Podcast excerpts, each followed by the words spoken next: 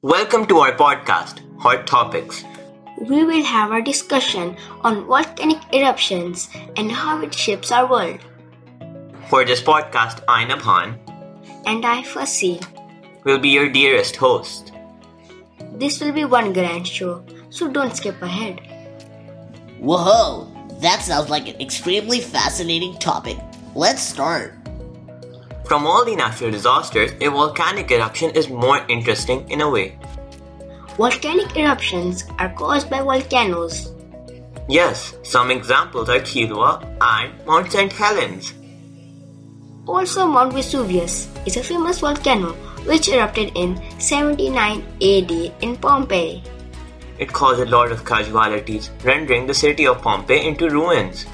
For knowing how this happened, let's introduce our expert geographers for today. They will be Ayan and Abis. Hey, I'm Ayan. I'm your local volcanic expert slash geologist. You can ask me any question you want and I'll have your answer lickety split. and I am Abyss. So, my first question is How do volcanoes erupt? Is it normal?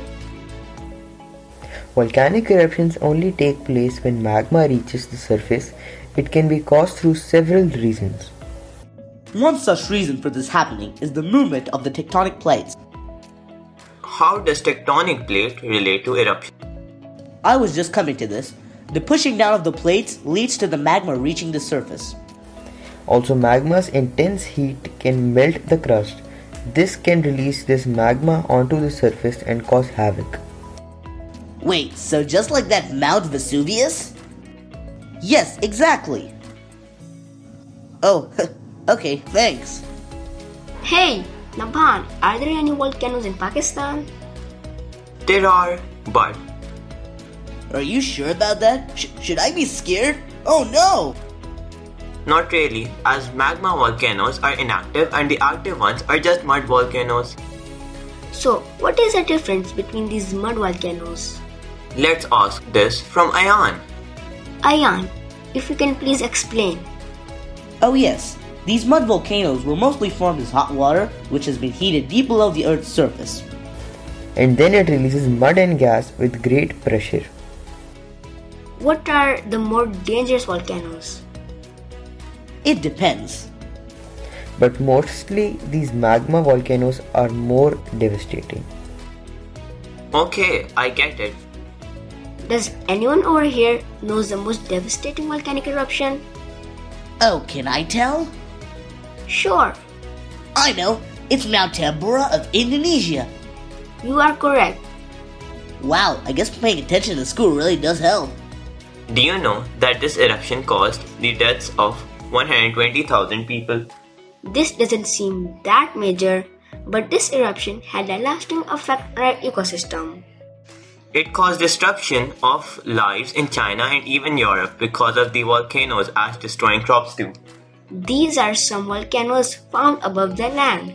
But some are even found underwater. These underwater volcanoes can even lead to further natural disaster. For example, a simple tsunami. Does climate change have anything to do with volcanic eruptions? Well, yes.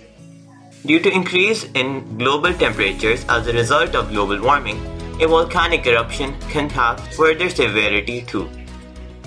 If a volcanic eruption occurs, it will take more time to cool down, leading to more havoc and even casualties. This is how intensity of eruptions has increased over each and every passing second. Uh, wait, I have another question.